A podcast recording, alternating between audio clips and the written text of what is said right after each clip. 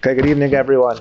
So we're talking about the halachos of kiddush, and we're going to discuss tonight how much do you have to drink of the kiddush wine in order to fulfill your obligation of kiddush. So the halacha is, Shulchan Aruch says, you need to drink from the cup of kiddush, kimale lugmav. Male lugmav. What is male lugmav? So the Shulchan Aruch explains it's the if you take the wine and put it to the side of your mouth, a cheekful of wine, that's the amount you need to drink for your kiddush.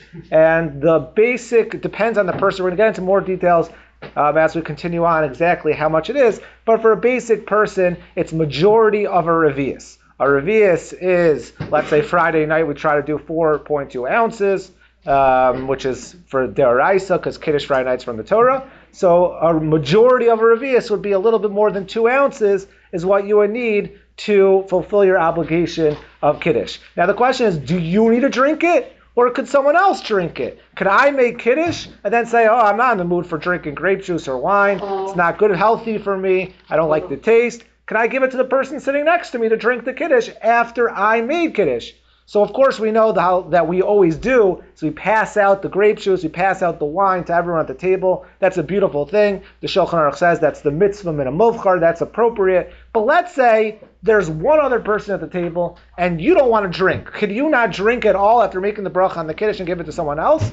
So the halacha is that the Shulchan Aruch brings two opinions about that. The halacha is you are allowed to, but then the Shulchan Aruch says, but the Gaonim say it's not proper for someone else to drink the wine and not the person making the kiddush. And the halacha seems to be that it's okay. You are allowed to, if you don't want to drink the wine, give it to someone else to drink as long as they drink the 2.1 ounce, 2.2 ounces of, of wine. You don't, the one who makes the kiddush doesn't have to be the one that does it. There's, in the best, you know, if you can, the best thing would be for the person making kiddush. That's lichatchila, and the reason is because it's from the Torah, like we mentioned. Kiddush is from the Torah. Havdalah, for sure, someone else could do it. Benching, someone else, if you want to bench on a kos, and then someone else could drink the wine. There's no problem. Specifically for kiddush, we try to do it because it's from the Torah. The mitzvah of kiddush is a mitzvah deoraisa, and therefore we um, it's best if you can to make kiddush and drink it yourself. But you really don't need to. Someone else could really be the one to drink the male lugmav.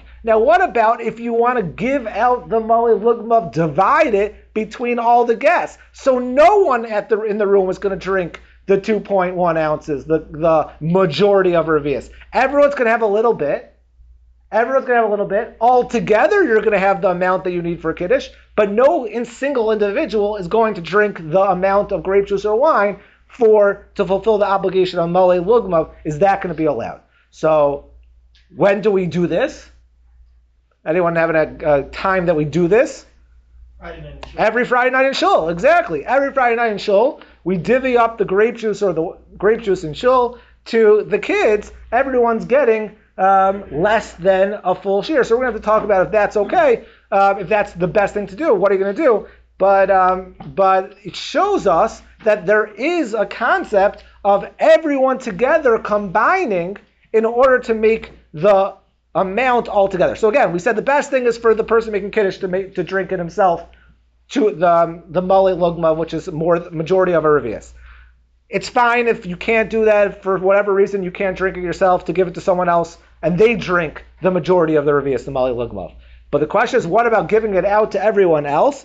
So the Shulchan Aruch says that if you have all together, all together enough for everyone to have, that would be okay. However, however, it's best to have one person drink it. What's the reason why it's best for one person to drink it? Because in regards to Kiddush, you want to have a drinking that you actually benefit. There's a hana, there's a benefit from. If you just drink a sip, like we have at the kiddush, everyone gets a sip, it's hard to, the, the, the post can say that it might not be considered a real enjoyment, a benefit from the wine if you just take a little sip. As opposed to drinking a nice chashav amount, like uh, a few ounces, that's more chashav, that's more of a hana. And that's the reason why some say the best thing, you know, we should not do that. We should try to have one person at least drink um, um, a full amount. But again, like we see Friday night, we're going to talk more about Friday night tomorrow. And shul, um, you see that you are able to do it. You are able to divvy up the kiddush, and everyone have a sip. If all together, you will get a mali lugwa. So there's three levels here. Top level is for the person making kiddush to have a mali lugmav. The second level, if you can't do that, is at least for one individual to have a mali lugmav. And if you can't do that for whatever reason, you could have all the people together, the guests in the room, combine to together have a mali lugmav and fulfill your obligation of a kiddush like that.